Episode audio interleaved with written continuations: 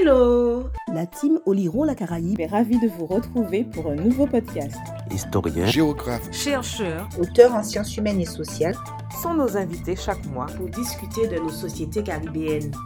Oliron la Caraïbe est une plateforme numérique avec des vidéos ou encore des articles sur olironlacaraïbe.com et sur tous les réseaux sociaux. Notre histoire, nos territoires, à, à écouter, écouter, à regarder et, à lire. lire.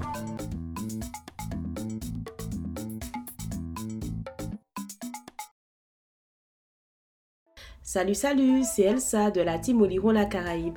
Bruno et moi avons discuté avec Frédéric Léon, professeur des universités.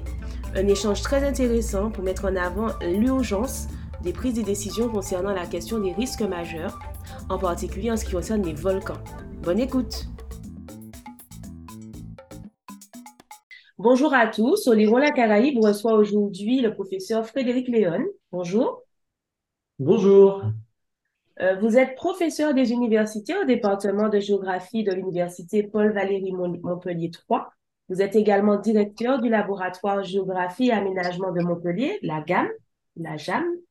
Depuis votre thèse intitulée Concept de vulnérabilité appliquée à l'évaluation des risques générés par les phénomènes des terrain, vos recherches ont porté sur la reconstitution spatiale des catastrophes naturelles l'évaluation intégrée des risques associés à l'aide de la gestion de crise, en particulier dans la Caraïbe, l'Asie du Sud-Est, la Méditerranée et le Pacifique. Aujourd'hui, nous allons échanger plus précisément sur les volcans des Petites Antilles. Mais avant toute chose, comment êtes-vous devenu géographe? Alors, grâce à la Martinique, figurez-vous, puisque mes premières années de formation étaient plutôt orientées vers la géologie. J'ai été passionné de, cailloux, de montagnes natifs des Alpes. Hein. Ça a été pour moi un, environnement propice à, la découverte de la nature et de la géologie. Et de la géologie, je suis devenu euh, géographe, notamment euh, grâce à, ces histoires de, volcans et de risques naturels, puisque la géographie m'a permis d'accéder euh, à une dimension physique de la nature et une dimension sociale et territoriale. Et donc, je me suis formé à la géographie euh, en fin de cursus universitaire, euh, au niveau de ce qu'on appelle maintenant le Master 2, hein, venant de la géologie. Et ensuite, euh, j'ai fait un doctorat euh, en géographie, ce qui m'a mené à donc obtenir un poste, euh, premier poste d'enseignant-chercheur en, en, géographie au département de géographie de l'Université des Antilles, Guyane à l'époque, donc en Martinique. Donc, c'est un parcours qui, chemine depuis les Alpes jusqu'aux Antilles. Et euh, j'avoue que la, spécialité finalement qui m'a attiré vers la géographie, euh, qu'on appelle euh, les risques naturels, c'est une spécialité qui justement fait le lien entre une géographie plutôt physique et une géographie humaine. D'où l'importance d'être géographe, je pense, pour appréhender les risques naturels, les, les catastrophes. et j'avoue qu'encore aujourd'hui, je, je trouve que notre discipline nous, nous prédispose finalement à, à comprendre ces risques naturels. D'accord. Donc, euh, au départ, vos travaux portent euh, sur les mouvements de terrain. Est-ce que vous pouvez nous préciser les enjeux de ce type de risque pour les sociétés? D'accord. Alors, il est vrai que venant de la géologie, quand je suis arrivé en géographie, j'avais euh, à cœur de, de rester euh, proche aussi des, des, phénomènes naturels qui, qui animent la Terre hein, et qui sont assez spectaculaires. Et les mouvements de terrain, donc, sont des phénomènes géologiques, géomorphologiques, euh, m'ont beaucoup occupé euh, le temps de la thèse, à la faveur d'un financement d'ailleurs euh, du Bureau de recherche géologique et minière. Mais la, la particularité de ma thèse, déjà, c'était d'introduire ce qu'on qu connaît tous maintenant, c'est le concept de vulnérabilité. C'était la, la, deuxième thèse en France qui introduisait la notion de vulnérabilité, donc déjà qui nous qui tirait le sujet de thèse vers cette dimension plutôt socio-économique, euh, de, dommages liés au mouvement de terrain, d'impact et, voire, et de prévention du coup. Donc, euh, les mouvements de terrain, bon, ils m'ont formé finalement. Euh, c'est ensuite que j'ai basculé vers d'autres risques, on va, on va en discuter. Et pour répondre à votre question, donc ce sont des phénomènes qui ne sont pas innocents, puisque euh, il y a un intérêt à travailler sur les mouvements de terrain, puisque c'est j'ai calculé ça tout à l'heure, c'est à peu près 1000 morts par an hein, à l'échelle du monde depuis 1970, donc ça, ça, a un coût en vie humaine. C'est des phénomènes qu'on peut, on peut, peut, anticiper hein, du moment où on s'y intéresse, donc on peut éviter aussi les pertes humaines en, évaluant le risque associé. Et puis, ce sont des, des, des phénomènes à risque qu'on va bien sûr trouver en particulier aux Antilles. Hein, c'est lié à des, à des, sols favorables au glissement, c'est lié à des, reliefs et c'est lié à des conditions climatiques qui vont favoriser le déclenchement de mouvements de terrain. Donc, ce sont des phénomènes qui sont à la fois euh, impactants hein, sur, euh, sur, euh, sur les gens, mais bien entendu aussi sur le territoire, sur les réseaux, sur les routes notamment.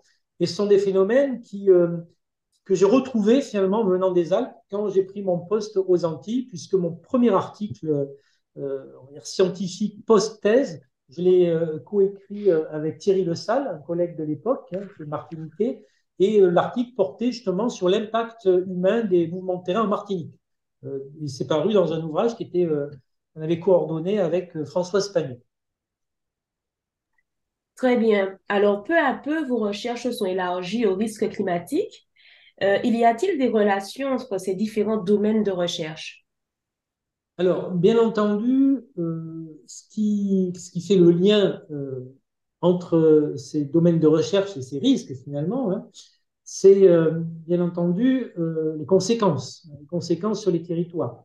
Alors, vous avez des phénomènes qui sont très, très stables, finalement, dans leur activité au cours du temps, hein, on appelle les phénomènes plutôt géologiques, séismes, volcans, et puis vous avez des phénomènes climatiques, hein, fortes précipitations, les cyclones, la grêle, qu'on retrouve plutôt du côté de chez nous euh, en métropole.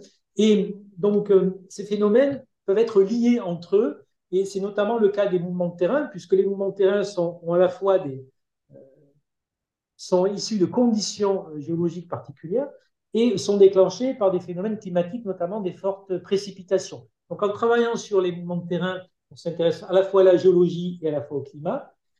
Et par ailleurs, bien entendu, l'actualité climatique, hein, les évolutions du climat nous obligent, en tant que chercheurs du risque naturel, en tant que géographe, de s'intéresser aux évolutions climatiques du monde, parce que derrière, on, sait que ça va avoir une, implication, notamment sur les pluies, mais aussi sur euh, l'activité euh, des cyclones les plus intenses, si, euh, je rejoins les problématiques partagées au niveau des, Antilles.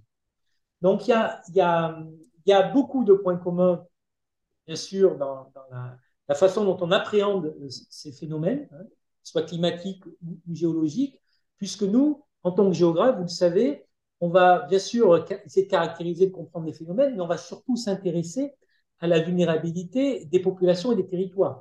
Et là, on est vraiment sur euh, des, problématiques qui sont communes hein, quand on parle de vulnérabilité à, différents territoires, tout en cherchant aussi à expliquer euh, certains comportements par rapport au risque. Par exemple, euh, à travers des, des, des, héritages culturels ou historiques euh, variables d'un territoire à l'autre. D'accord. Alors, quelle place occupe la Caraïbe dans vos programmes de recherche aujourd'hui? Alors, il est vrai que moi, j'ai été en poste aux Antilles de 96 à, à 2001, avec euh, un poste qui était basé en Martinique, mais avec euh, à l'époque déjà le, la chance que j'ai eue de pouvoir faire des missions euh, scientifiques ou d'enseignement euh, en Haïti, euh, en Colombie, au Venezuela, depuis la Martinique. Et je suis rentré à Montpellier pour prendre un poste donc, en 2001, mais je n'ai jamais déconnecté des Antilles puisque j'ai toujours souhaité entretenir à la fois des collaborations avec les, collègues entiers et surtout eh bien, tirer aussi de ces territoires une expérience hein, en termes de vécu des populations qu'on n'a pas forcément en métropole. Et, j'ai été très attaché à, comprendre comment le risque se produit comment il est géré hein, aux Antilles pour en faire bénéficier aussi d'autres territoires moins expérimentés. On pourra en reparler notamment pour les volcans. Hein. Et euh, les Antilles, du coup, ont une place centrale dans mes, recherches, puisque la plupart des programmes de recherche que je mène depuis euh, 20 ans euh, porte sur les Antilles, la Caraïbe, pas seulement, mais beaucoup. Par exemple, euh, dernièrement, on vient de terminer un gros projet de recherche sur euh, les conséquences les cyclones Irma et Maria sur les Antilles, projet que, que j'ai géré avec une équipe très large, hein, on est une quarantaine de chercheurs. Donc les Antilles sont au cœur à la fois de ma passion pour ces questions environnementales, au cœur de mes activités de, recherche. Euh, et je pense que c'est des territoires qui restent encore vierges malgré tout, énormément de choses à faire en termes d'apprentissage hein, sur euh, les aléas naturels et aussi beaucoup de choses à faire en termes de, de transfert de connaissances depuis les Antilles euh, vers la métropole, mais aussi entre les, territoires des Antilles qui ont beaucoup, beaucoup de, choses à, se raconter. Je pense notamment en Haïti, à Haïti, euh, pays avec lequel nous collaborons toujours. Et les, premières, finalement, euh, finalement, les premières relations que moi j'ai pu établir avec Haïti, c'était depuis la Martinique. D'où l'intérêt aussi d'avoir ces têtes de pont hein, françaises euh, dans la Caraïbe pour collaborer avec ces pays voisins qui sont, pour certains, beaucoup plus vulnérables que nous face aux forces de la nature, comme vous pouvez l'imaginer. Justement, euh, cette question est un peu en lien avec euh, votre réponse. La Caraïbe présente-t-elle, selon vous, des spécificités par rapport à d'autres terrains de recherche, comme l'Asie du Sud-Est, par exemple? Alors, sur, euh, ces questions de risque de catastrophes naturelles, il est certain qu'on a déjà aux Antilles un, éventail de phénomènes naturels puissants qui en fait la spécificité en font la spécificité. Ces, ces configurations-là où on peut avoir du volcanisme, du séisme, du cyclone, et je vous passe euh, tout le cortège d'aléas locaux, hein, que sont la submersion marine, les inondations, il faut aller plutôt du côté de, l'Asie du Sud-Est hein, pour trouver des, configurations euh, semblables. Euh, ce qui m'a amené d'ailleurs euh, aussi à travailler en Asie du Sud-Est, hein, fort d'une expérience acquise aux Antilles. Euh, ensuite, il y a si je prends maintenant l'archipel euh, des Petites Antilles, ce qui est passionnant en termes de, recherche, c'est que là, on a, des phénomènes naturels qui sont partagés entre les îles. Hein. Cyclone va, frapper plusieurs îles. Mais derrière, on a des, petites spécificités euh, politiques, culturelles, territoriales ou géographiques, euh, qui, sont très intéressantes à étudier parce que ce pas les mêmes vécus, tout en étant très proches entre la Dominique et la Guadeloupe. Il n'y a pas le même vécu, la même expérience des cyclones ou de la gestion des cyclones. Et en cela, ces différences euh, de, de, de, de, mémoire, de culture de risque, euh, sont toute la diversité et tout l'intérêt de travailler sur, euh, sur l'archipel des Antilles, par exemple. En ce qui concerne les volcans des Petites Antilles, comment évaluez-vous la menace volcanique euh, dans la région? Alors, euh, vaste sujet, euh, tout aussi passionnant que, les cyclones.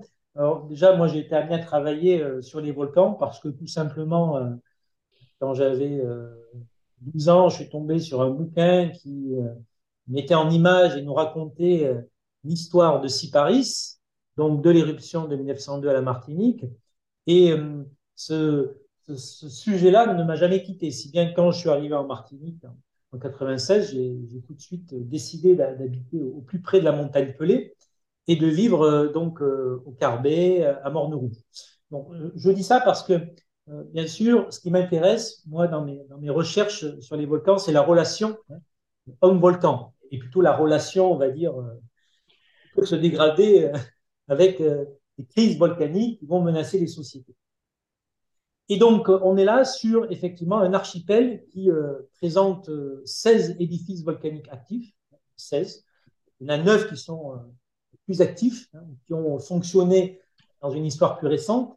Et euh, on considère qu'au niveau de l'archipel des Petites Antilles, c'est près de 320 000 personnes qui vivent sous la menace d'un volcan à moins de 15 km donc d'un édifice volcanique. 15 km, c'est vraiment le rayon de danger euh, où l'on peut s'attendre à avoir des nuits ardentes, euh, des coulées de des larves, des choses comme ça.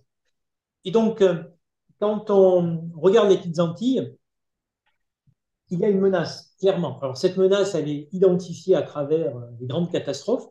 on peut rappeler quand même aux auditeurs que ce qui s'est passé le 8 mai 1902 sur la montagne Pelée, ça reste encore dans les annales la plus grosse catastrophe volcanique en termes de coûts humains générée par un aléa volcanique direct, une menace volcanique directement liée au magma.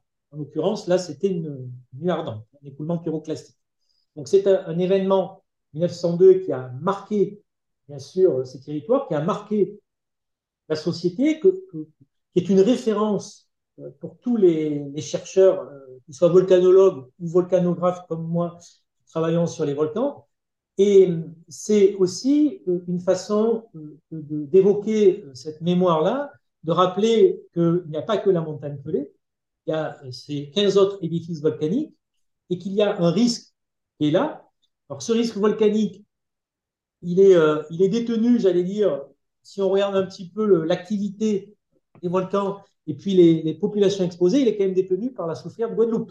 En, en Guadeloupe, on a, on a à peu près 90 000 personnes euh, résidentes en Guadeloupe qui vivent à moins de 15 km du sommet de la soufrière. C'est pas rien.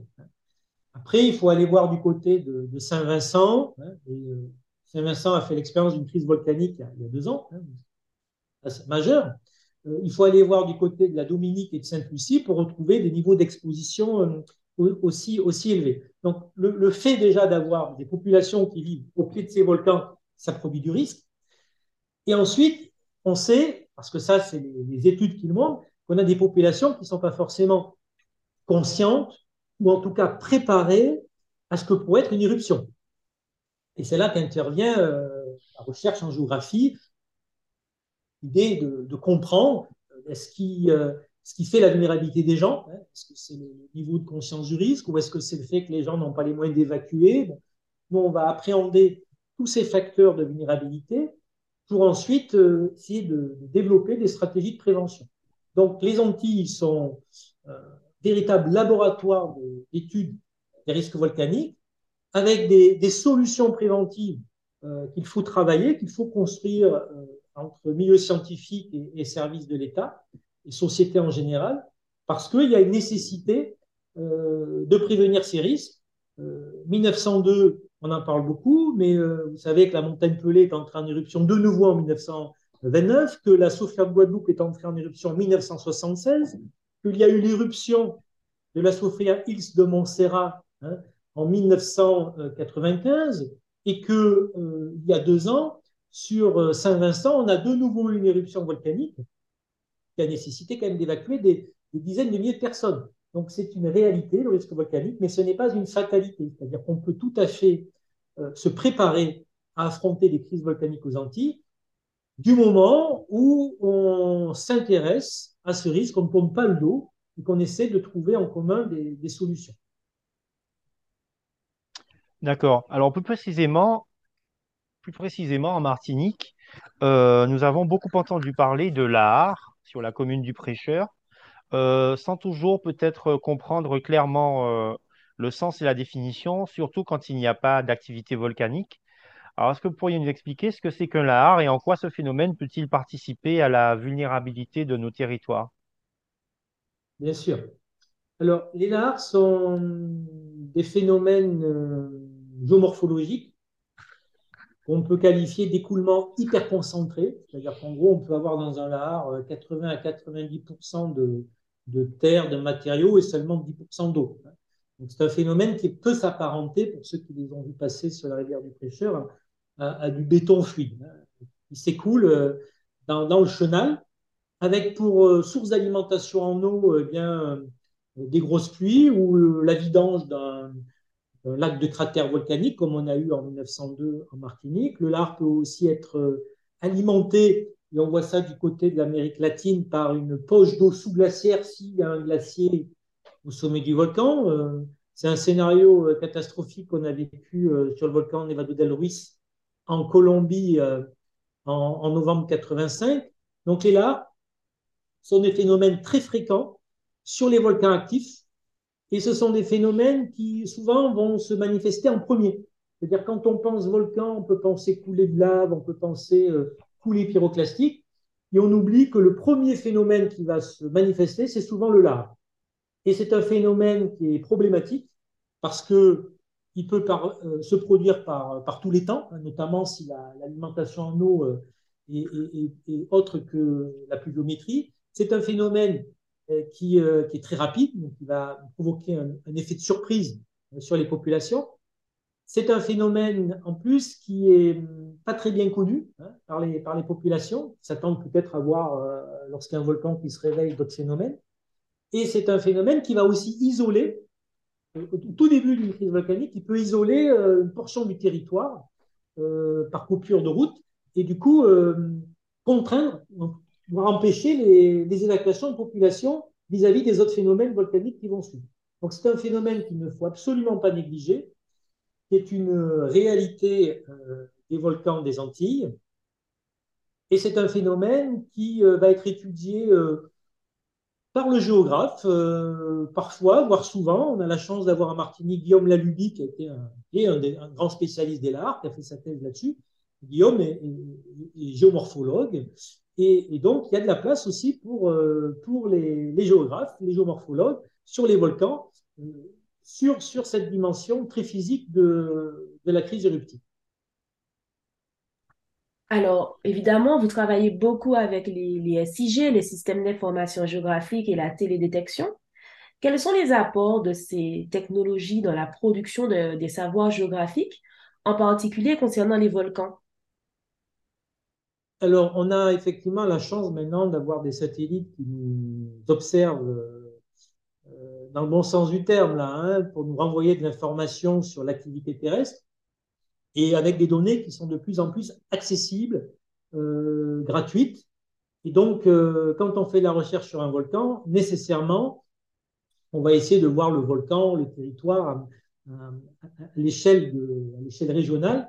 Et c'est là que l'imagerie spatiale peut nous, informer. Alors, ça peut être utilisé, euh, la donnée satellitaire, pour déjà voir le réveil d'un volcan, puisqu'on peut voir sur les images satellites, hein, qui, euh, avec des pas d'acquisition de, parfois journaliers pour certains satellites, on peut voir par exemple les, phénomènes éruptifs se, produire, on peut voir euh, l'emprise d'une coulée de lave, on peut voir l'emprise des nuits ardentes. Donc ça, c'est déjà de la donnée qui nous permettre un petit peu de, de voir où se, où se déroulent les phénomènes en cours.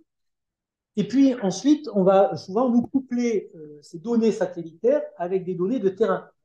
Euh, ben, on, voit les choses depuis le haut et ensuite il faut aller sur le terrain. Je crois que là, euh, j'aime bien rappeler quand même qu'en géographie, on, est avant tout des chercheurs de terrain et que l'intérêt d'aller sur le terrain, c'est d'aller renseigner finalement des choses qu'on ne voit pas sur les images satellites. Alors des choses purement physiques, hein, le, le passage dans l'art, mais c'est aussi aller chercher sur le terrain de la donnée humaine, hein, des témoignages notamment, euh, du vécu, euh, des observations que font les gens aussi des phénomènes.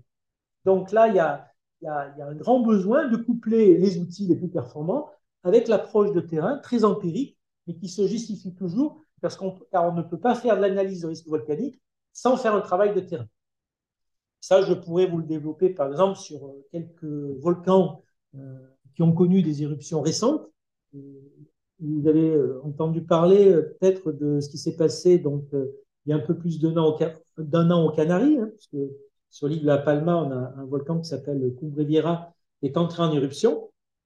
Concrètement, nous, en, tant que géographes, donc on est toute une équipe hein, de Montpellier, on a commencé à documenter l'éruption à distance, grâce aux images satellites, grâce aux données SIG produites par des agences européennes comme Copernicus, on a pu déjà faire des premières cartographies de ce qui se passait sur le territoire sans y aller. Les maisons endommagées, l'emprise de la coulée de lave, etc.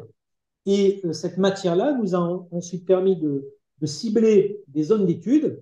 Et notre mission de terrain qui a suivi nous a permis de nous concentrer sur d'autres aspects de la crise qu'on ne peut pas appréhender par euh, l'imagerie satellitaire. Par exemple, on est allé étudier la façon dont les autorités avaient géré les évacuations on est allé étudier aussi euh, les euh, effets des retombées de cendres volcaniques qu'on ne voit pas forcément sur les images satellites, sur la végétation et notamment sur les plantations de bananes.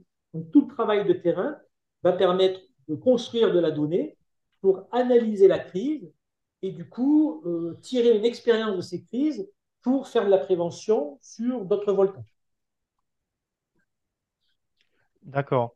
Alors, plus largement, quel lien peut-on faire aujourd'hui entre la géographie des risques et les changements globaux? Alors la géographie, elle est globale. Je pense qu'on ne peut pas faire de la géographie sans s'intéresser à la planète, à notre environnement planétaire. Et en tout cas, euh, nous, on aime bien faire ce qu'on appelle de la, world geography. Donc, euh, déjà, c'est une discipline, je pense, qui nous pousse à regarder au-delà de notre parcelle. Donc, forcément, quand on, s'intéresse, quand on veut un petit peu appréhender les grands changements qui animent la planète, on est sur une discipline qui nous prédispose naturellement à comprendre un peu les interactions qui se font sur le plan géopolitique ou les changements qui se font sur le plan physique ou sur le plan social à une échelle globale. Donc, euh, et là aussi, du moment où on travaille sur les risques naturels et qu'on s'intéresse aux effets du changement climatique, on, est dans cette dimension globale. Et on va à la fois regarder l'évolution des phénomènes, du climat, de ses effets locaux, mais en tant que géographe, on va regarder aussi comment, vont, comment évoluent les territoires, comment euh, s'adaptent les sociétés. Donc on a là typiquement une, discipline, la géographie, euh, qui est tout à fait adaptée à l'analyse des changements globaux, qu'ils soient environnementaux, sociétaux, pour les comprendre, les anticiper et bien entendu proposer très modestement, c'est ce qu'on essaie de faire, eh bien, des solutions pour s'adapter. En tout cas, moi, je reste très confiant sur l'avenir de notre discipline pour comprendre le monde et ses grandes évolutions, que ce soit à travers la problématique des risques naturels ou que ce soit à travers d'autres problématiques. La transition est toute trouvée avec euh, la question suivante. Pour un étudiant qui envisagerait de se spécialiser dans l'étude des risques naturels, quels sont les débouchés professionnels possibles? Alors, si vous permettez, déjà, avant d'arriver aux débouchés, retracer le parcours euh, d'un apprenti géographe. Et je crois que, sans hésitation, l'orientation que doit suivre l'étudiant, c'est la filière universitaire. On a la chance, en France, d'avoir une école de géographie, une pensée géographique, un héritage géographique et l'enseignement de la géographie à l'université, ce qui n'est pas le cas dans certains pays, comme par exemple en Italie, hein, où la discipline géographique n'est pas représentée. Donc la géographie, on va la découvrir au collège, au lycée, on va la perfectionner, et c'est là que ça peut devenir un métier à l'université. Et donc moi, j'invite les étudiants curieux, curieux de leur environnement, qui, qui souhaitent comprendre aussi la façon dont on, nos sociétés, notre monde évolue, à aller vers des, des licences hein, de géographie, de géographie d'aménagement, d'acquérir à travers ces formations, comme on en a aux Antilles, acquérir sur des, des, techniques aussi, parce que le géographe doit, il doit connaître finement un territoire, il doit bien sûr maîtriser les, thématiques, mais aussi les outils. Et les outils qu'on enseigne dans nos filières, c'est la télédétection, c'est les systèmes d'information géographique, c'est les techniques d'enquête, c'est euh, l'approche de terrain. Et armé de, de, cette formation, je peux vous garantir qu'un étudiant qui se passionne pour sa discipline va trouver facilement un emploi à l'issue de la géographie, beaucoup plus facilement euh, qu'en géologie, par exemple. Les métiers sont extrêmement variés. Ça va dépendre aussi euh, un peu de la, formation, donc de la sensibilité de l'étudiant. Hein. Il y a des étudiants en géographie qui sont plus sciences humaines, d'autres qui sont un peu plus sciences techniques, d'autres qui sont un peu plus euh, euh, physiques. et derrière, les débouchés, moi je le vois à travers mes étudiants, sont très variés puisqu'on a des gens qui se placent dans des bureaux d'études, dans des grandes agences gouvernementales, dans des ONG, dans des services de l'État, dans des communautés de communes, euh, des, jeunes aussi qui se placent notamment sur les métiers du risque en tant que risque manager sur des grosses municipalités hein, qui sont tenues euh, d'informer sur le risque ou de gérer la crise quand l'inondation est là, par exemple. Donc, je suis très optimiste sur euh, la capacité de notre, discipline à s'adapter au marché de l'emploi, à anticiper les besoins et à placer euh, des étudiants euh, sur des métiers extrêmement euh, concret, extrêmement utile, puisqu'on va toucher à l'aménagement du territoire, on va toucher à la sécurité. Hein. Quand on parle de risque naturel, l'objectif, c'est quand même de, sauver des vies. Des métiers qui vont toucher aussi à la protection hein, euh, de l'environnement. Bref, un panel de métiers extrêmement variés euh, qui peut assurer euh, des débouchés professionnels très riches pour un étudiant qui s'investit donc en géographie le temps de ses études. D'accord, donc nous arrivons au bout de nos échanges très riches et très denses qui montrent une fois de plus la nécessité de prendre des décisions dans le cadre de ces risques dans l'urgence par rapport aux sociétés. En tout cas, nous vous remercions beaucoup, professeur Léon et chers auditeurs et auditrices, et nous vous disons à bientôt sur Oliron la Caraïbe. C'était un plaisir d'avoir ce moment d'échange avec vous. Et euh, bien entendu, n'hésitez pas à envoyer euh, des mails d'étudiants éventuellement intéressés par ces études, euh, parce qu'on a beaucoup de, de, choses à se dire et à faire euh, entre Montpellier et les Antilles autour de ces questions de, de risques naturels et on a besoin d'une jeunesse motivée pour, pour prendre le relais. Merci à vous. C'était le podcast d'Oliron la Caraïbe. Oliron la Caraïbe, c'est une plateforme numérique avec également des vidéos ou encore des articles sur olironlacaraïbe.com et sur tous les réseaux sociaux. Notre histoire, nos territoires, à, à écouter, à regarder et à lire.